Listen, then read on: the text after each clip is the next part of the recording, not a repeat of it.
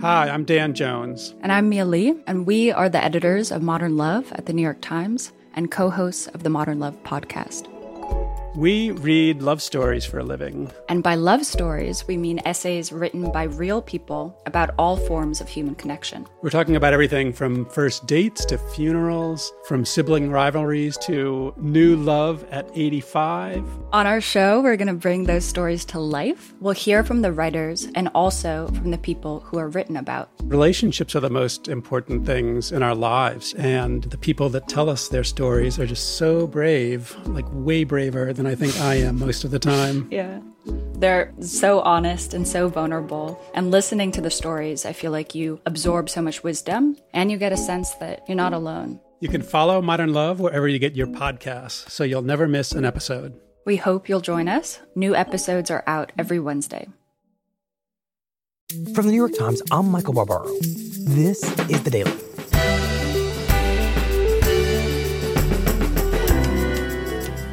Today, the Mueller team sent its report to the Attorney General, William Barr.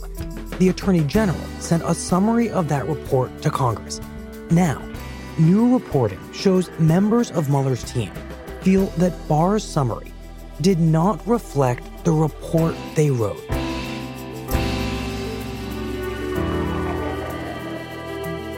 It's Thursday, April 4th.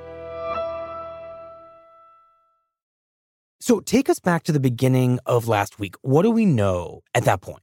So we knew that Bill Barr, taking Bob Mueller's three to 400 page report, had gone through it extensively and boiled down what he called the principal conclusions to just four pages. Nick Fandos covers Congress.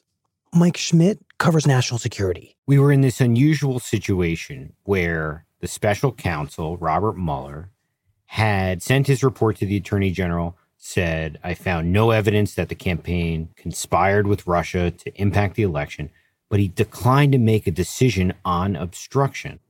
And what he said was Mueller didn't reach what Barr called a traditional prosecutorial decision. In other words, Mueller presented evidence for the fact that the president may have obstructed justice, but didn't go as far as to conclude that he had. He essentially punted to the Attorney General's office. And in this case, by Mueller not reaching a determination, he leaves the door open for Barr to come in mm-hmm. to say, okay, Mueller didn't make a determination on this issue of obstruction. He did on collusion. I'm going to look at all the facts. And he makes a determination no case to be made here on both of these issues. The problem, though, is that the perception is that Mueller, the independent investigator who's there to do an inquiry free of politics, has not made a call on this central question. But Barr, the president's appointee, who's been there just for a few months, is making the decision. So the question is is the fix in? Why is it if Mueller didn't come to an answer, the attorney general did? So at the beginning of last week, we know that Mueller made the unusual decision not to make a call, and Barr made the unusual decision to make a call. And the question is, why?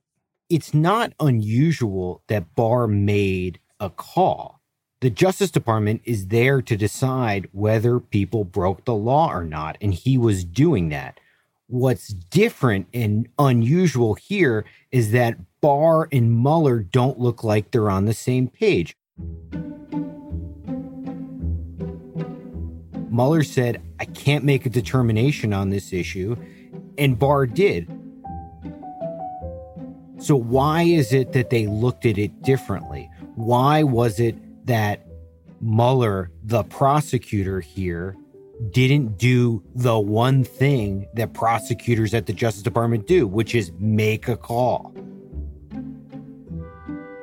And that was the question that we spent the last week trying to figure out. What is the difference here? What is the evidence that they're looking at? And why did Mueller and Barr make the decisions that they made around this question of obstruction of justice? And what have we now learned? What we've now learned is that nobody's happy. The team that was working, or at least some of the team that was working with Bob Mueller, feels that Barr stepped in and filled a vacuum in a way that didn't properly capture what their 22 month investigation found. Mhm. And Barr's team feels that Bob Mueller fell short of doing his job. So let's start with the Barr side. Explain more about why the attorney general and those around him are upset. So, in not reaching a decision on obstruction of justice, Barr has to go out on his own and make that determination without the top cover of the independent investigator who went out and was supposed to make a determination on whether the president broke the law. And what do you mean by top cover? One of the reasons you have a special counsel is to insulate an investigation from politics. And then when the investigation is concluded, have a way of holding up the product of the inquiry, the fruits of it, to the public and saying, look, this was done free of politics. We assess this matter based on the facts. And now you have a result that is exposed, at least in part, to the perception that the president's guy made the decision. The attorney general. Under- Correct. undercutting one of the key points of Mueller's appointment in the first place. and you're saying that the people in the Justice Department and that Barr himself are upset to be put in that position. Well, the system's not working the way it's supposed to. You had Mueller there for one reason yay or nay on crimes. Mhm. And on one of these central questions, he couldn't get there. And by stepping back and saying, I don't know, it allows at least the Democrats to say, what, how was this decision made?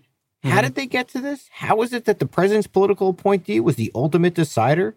And it gives them real credence to go and say, we need to see all the evidence. We need to see the whole file here because the president's handpicked man made this decision. Maybe we'd reach a different conclusion if we looked at the evidence. Bob Mueller seems to have. So then why did Barr choose to make a call on obstruction of justice if he knew and was upset that this was going to be seen as hyper political and that it would fan the flames of Democrats in Congress? The problem for Barr was that when he got the report and looked at the evidence, to him, it was a pretty clear case that you would not press this kind of charge, that the president hadn't obstructed justice. Now, you've got to remember that Barr comes to the job with a pretty expansive view of executive power. As Democrats made famous, he wrote a memo before he was appointed attorney general arguing that certain acts by the president shouldn't be construed as obstruction of justice. They're part of his executive powers. And so he he looks at this and I mean, he can't make the same decision that Mueller did. Somebody has to make a choice Mhm. about whether or not this is a chargeable offense. And he looks at it and says, well, in our judgment and this team's judgment, it's not. So Barr reads the report and thinks, what are you talking about? It's not clear whether or not there was obstruction of justice. There, in his mind, clearly wasn't. Barr does acknowledge that there is evidence, basically, of behavior that could be construed as obstructive. He gives credence to what Mueller is presenting, but says when you add it all up, it doesn't tip into uh, Criminality. criminal obstructive territory. Right. And while it felt political for Barr to reach a conclusion, to make a call that Mueller wouldn't, I have to think it would have felt even more political in Barr's mind for Congress to be the one to perform that role. And so he was upset to have to make this call, but it sounds like felt that he had to. I don't know if he's upset as much as he looks at this situation and says, this is not the way it's supposed to be working.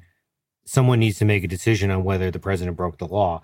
I'll step in and do that. And I think I can do that based on the facts. And mm-hmm. Congress can still play a role. I'm redacting the report. I'll, I'll give it to you with sensitive information blacked out, and then you can make your own judgment.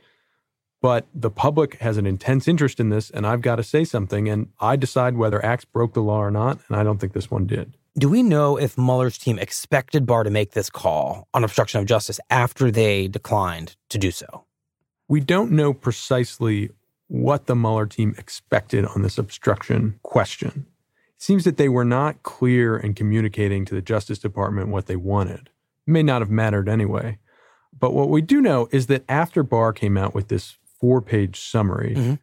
which essentially exonerated the president on collusion and said he did not break the law on obstruction, some members of Mr. Mueller's team felt that he had inadequately and only partially represented the work of their 22 month investigation. So, this is the other side of your reporting that not only was the Barr side disappointed with the Mueller side, the Mueller side was disappointed with the Barr side. What we have learned is that since Barr made his public statement about a week ago, members of the Mueller team have told associates that they feel essentially that his work, if it wasn't misrepresentative of theirs, didn't give the full picture, which they believe is more damaging to the president than the attorney general's letter lets on. Now, we are not saying that every member of the Mueller team is frustrated by this. We don't know what Bob Mueller himself thinks. Mm-hmm. He remains one of the black boxes at the center of this investigation. But there are members of the team who were involved in the decision making around these issues that we've been talking about who have watched and been disappointed and angry about how it's being characterized. And what is the focus of their disappointment to the degree you understand it? So, when they read Bill Barr's concise four page letter, they were frustrated that he had not drawn more from their own work. And in fact, what we discovered in reporting this piece out is that they had prepared summaries of their own work that were part of the report that they handed over to the Justice Department a couple of weeks ago and felt that some of that material could have easily been drawn into what Mr. Barr handed over. So, not that he shouldn't have made a decision about whether the president obstructed justice or not in a criminal sense, but that concurrent with that, he should have put out more of their evidence or analysis to kind of fill out the public picture. The Justice Department says those summaries had sensitive information in them, classified information, grand jury, secretive grand jury information that couldn't become public, and ultimately didn't use any of it. So, what Mueller's folks are essentially saying is hey, we wrote these summaries. If you were going to go out and say something about this investigation and you were going to do something as extreme or as declarative as clearing the president, why is it that you didn't include some of the things that we found? And specifically, why didn't you include some stuff that we found that was pretty damning? You're making it seem like the president didn't do anything wrong. Donald Trump has come out in the days after Barr's declaration and said the Mueller report was beautiful and it completely exonerates him. If you're an investigator who spent the last two years looking at Donald Trump and you think there's a lot of questionable behavior there, that is something that is going to irritate you mightily. I mean, do either of you think that the Mueller people have a legitimate point here? Or is this a classic case of pride of authorship? They wanted to see their work in the public summary. I don't think that we fully know. What seems clear in our reporting is that there was no specific communication or agreement by the Mueller team to the Barr team. You should use these things, or we mm. want these things to be out.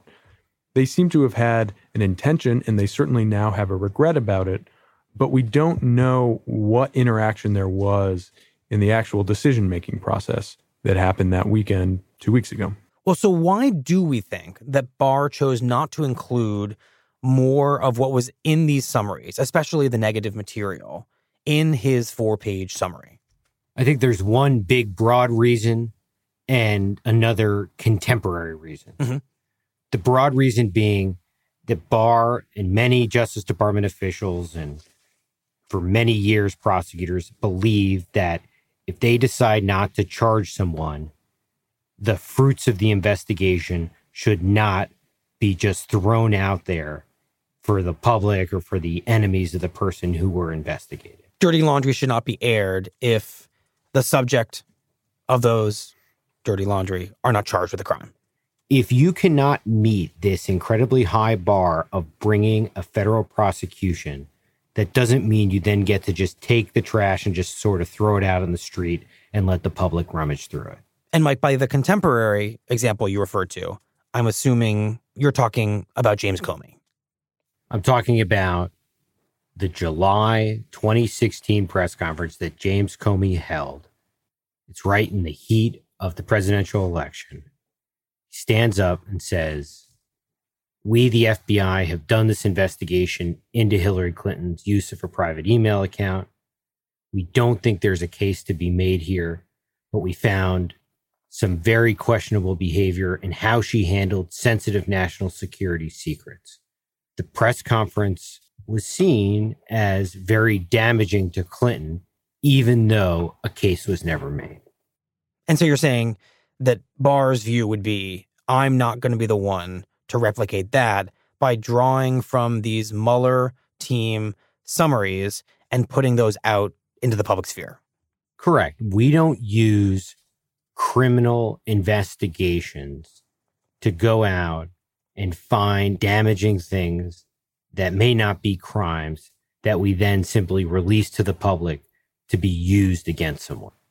The problem is this was never a normal or average criminal investigation. It has broad national security implications and has implications for hmm. almost every decision that's made at the highest levels of the government. This is more about a pathway of how you deal with the president's conduct. And what it appears from the Mueller side is that they're saying, look, this is the president of the United States.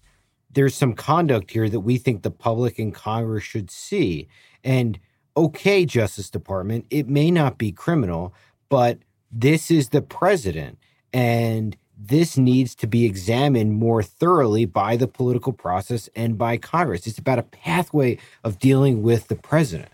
And Bill Barr doesn't seem to disagree with that fundamentally. He said throughout that he wants to make as much of this report public as possible, but he doesn't think that that absolves him of the Justice Department's role of saying whether or not the president or his campaign broke the law.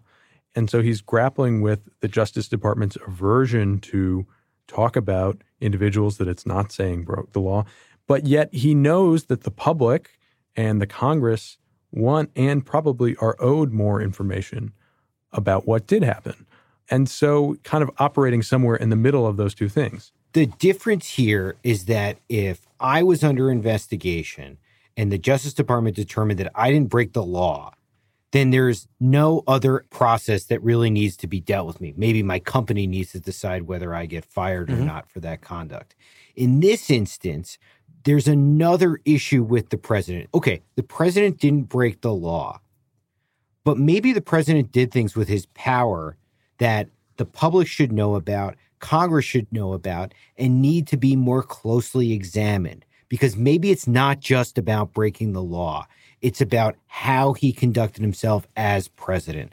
And does Congress need to deal with that?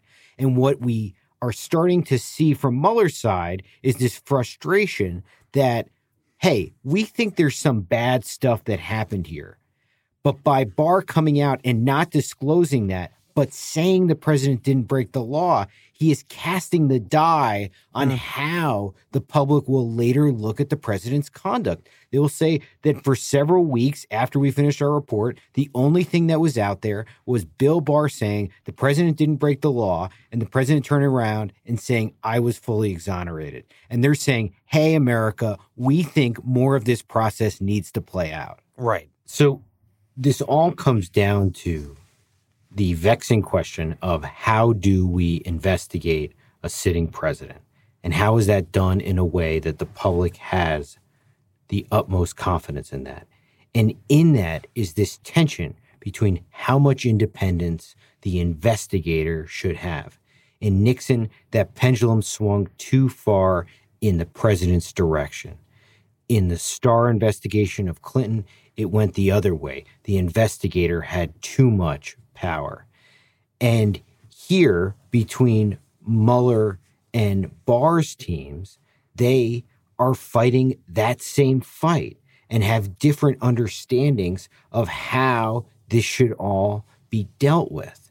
And it's the same issue that we've been looking at for 50 years, just the latest episode of it. So, inside of one presidential investigation, these two teams are embodying all the tensions that have basically been present since Watergate. Correct.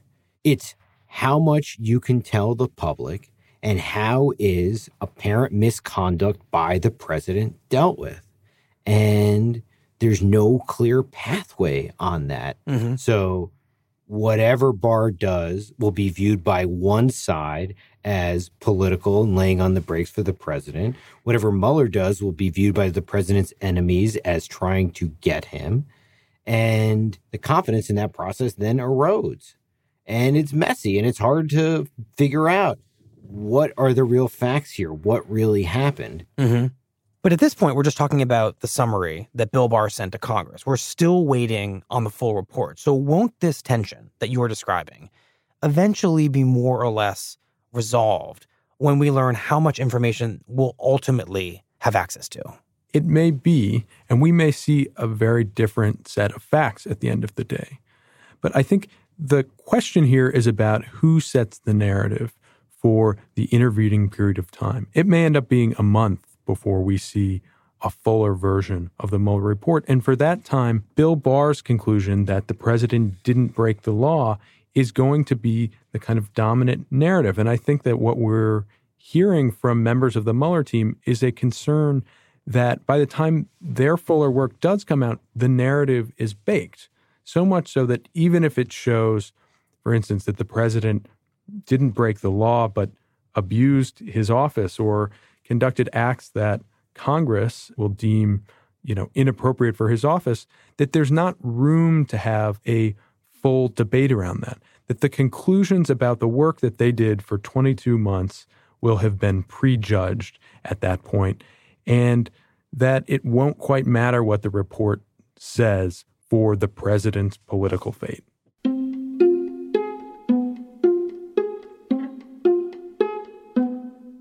Nick, Mike, thank you very much. Thank you, guys. Thanks for having us.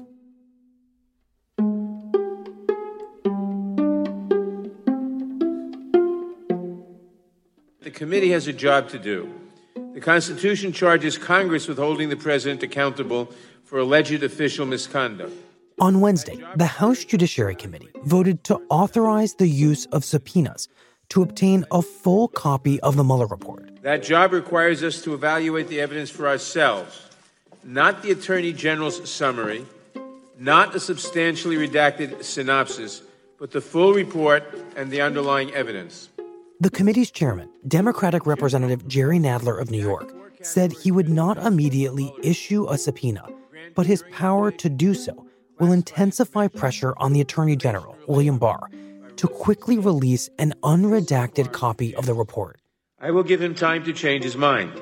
But if we cannot reach an accommodation, then we will have no choice but to issue subpoenas for these materials.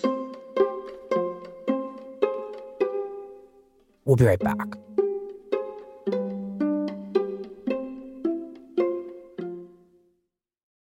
When times became uncertain, Womply pivoted their technology platform and committed to help small businesses and self employed workers get approved for their PPP loan. In just a few months, Womply has helped 1 million businesses across America to secure much needed funding so they can continue to stay open and serve their communities. Womply helps small businesses thrive. Visit womply.com to learn more. Here's what else you need to know today. A Times analysis of deadly terror attacks involving white extremists has found that at least a third of them were inspired by fellow white men who carried out similar attacks and had either professed admiration for them or interest in their tactics. In one case, a school shooter in New Mexico corresponded with a gunman who attacked a mall in Munich. Altogether, the two men killed 11 people. The connections between the killers cross continents and highlight how the internet and social media have spread white extremism. And I've always tried to be, uh, in my career, I've always tried to make a human connection. That's my responsibility, I think. I shake hands, I hug people, I, I grab men and women by the shoulders and say, You can do this. And, and, uh, On Wednesday, former Vice President Joe Biden responded to a series of complaints from women that his close physical contact had made them uncomfortable. Now, social norms have begun to change, they've shifted, and the boundaries of protecting personal space have been reset. And I get it. I get it. I hear what they're saying. I understand it. In a video message sent as Biden prepares for a possible presidential run, he defended his behavior, but said he is able to change. but I'll always believe governing, quite frankly, life for that matter, is about connecting.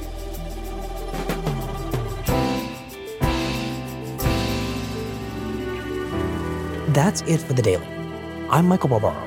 See you tomorrow.